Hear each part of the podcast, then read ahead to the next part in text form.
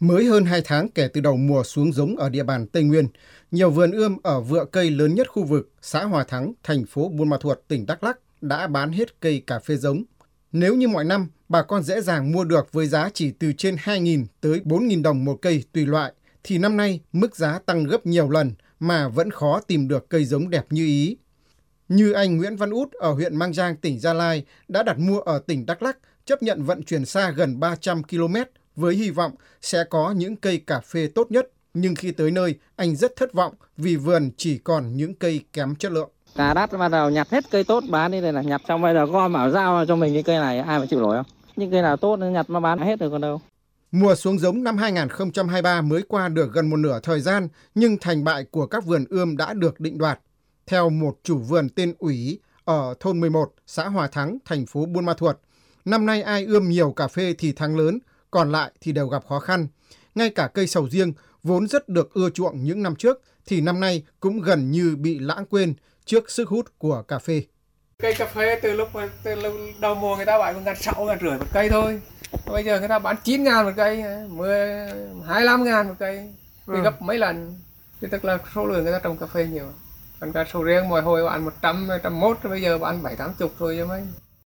Việc giá cây cà phê giống tăng cao khiến nông dân khi đến xã Hòa Thắng thường phải khảo giá hết cơ sở này đến cơ sở khác. Tuy nhiên, việc khảo giá và mặc cả của nông dân ở thời điểm này rất khó giúp họ mua được cây cà phê giống với giá như mong đợi bởi tình trạng tăng giá đang diễn ra đồng loạt. Một người phụ trách điểm bán cây giống vườn ươm Quốc Cường, xã Hòa Thắng lý giải về sự chính đáng của việc lên giá.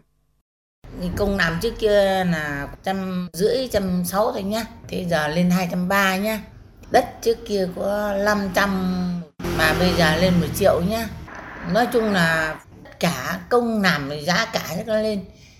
Thì người ta cũng phải lên thì chúng tôi cũng phải lên thôi. Theo Trung tâm Nghiên cứu và Chuyển giao Công nghệ Cà phê thuộc Viện Khoa học Kỹ thuật Nông lâm nghiệp Tây Nguyên, việc sốt giá khan hàng cây cà phê giống trong năm nay là do sự kết hợp của nhiều nguyên nhân. Đáng kể nhất trong đó là giá cà phê nhân duy trì ở mức 60 đến 67.000 đồng một kg suốt thời gian dài, đúng vào thời điểm giá chanh dây, một sản phẩm trồng thay thế cho vườn cà phê tái canh bị sụt giảm nghiêm trọng. Diện tích lớn sầu riêng bị rụng trái khiến nông dân e ngại. Những điều đó đã thúc đẩy nông dân trở lại với việc trồng cà phê, khiến nhu cầu cây giống tăng vọt. Ngay cả Trung tâm Nghiên cứu và Chuyển giao Công nghệ Cà phê cũng chỉ đủ cây để bán trong tháng 5 và tháng 6. Anh Trần Tuấn, cán bộ phụ trách điểm bán giống của trung tâm cho biết, từ cách đây 3 tuần, toàn bộ hơn 1 triệu cây giống ươm trồng được trong vụ này đã được trung tâm giao hết đến tay khách hàng. Ngay cả hạt cà phê giống cũng phải đợi vài tháng nữa mới có để ươm trồng vụ mới, nên rất khó để khắc phục tình trạng sốt giá cây cà phê giống hiện nay. Bên ngoài nó, nó số thứ tư nó nâng giảm, ở thì từ hai giá thôi. Thị trường mình bây giờ chả làm gì được mà có thứ nhỏ bên ngoài như thế. Thế mình bây vẫn còn hạt chứ hả? Hạt thì đến mua mua hạt thì có hạt. Đến tháng 10 tháng 11 bắt đầu thu hoạch quả thì bây giờ có hạt. Dầu thì nó là hạt thật hạt, hạt tưới mà.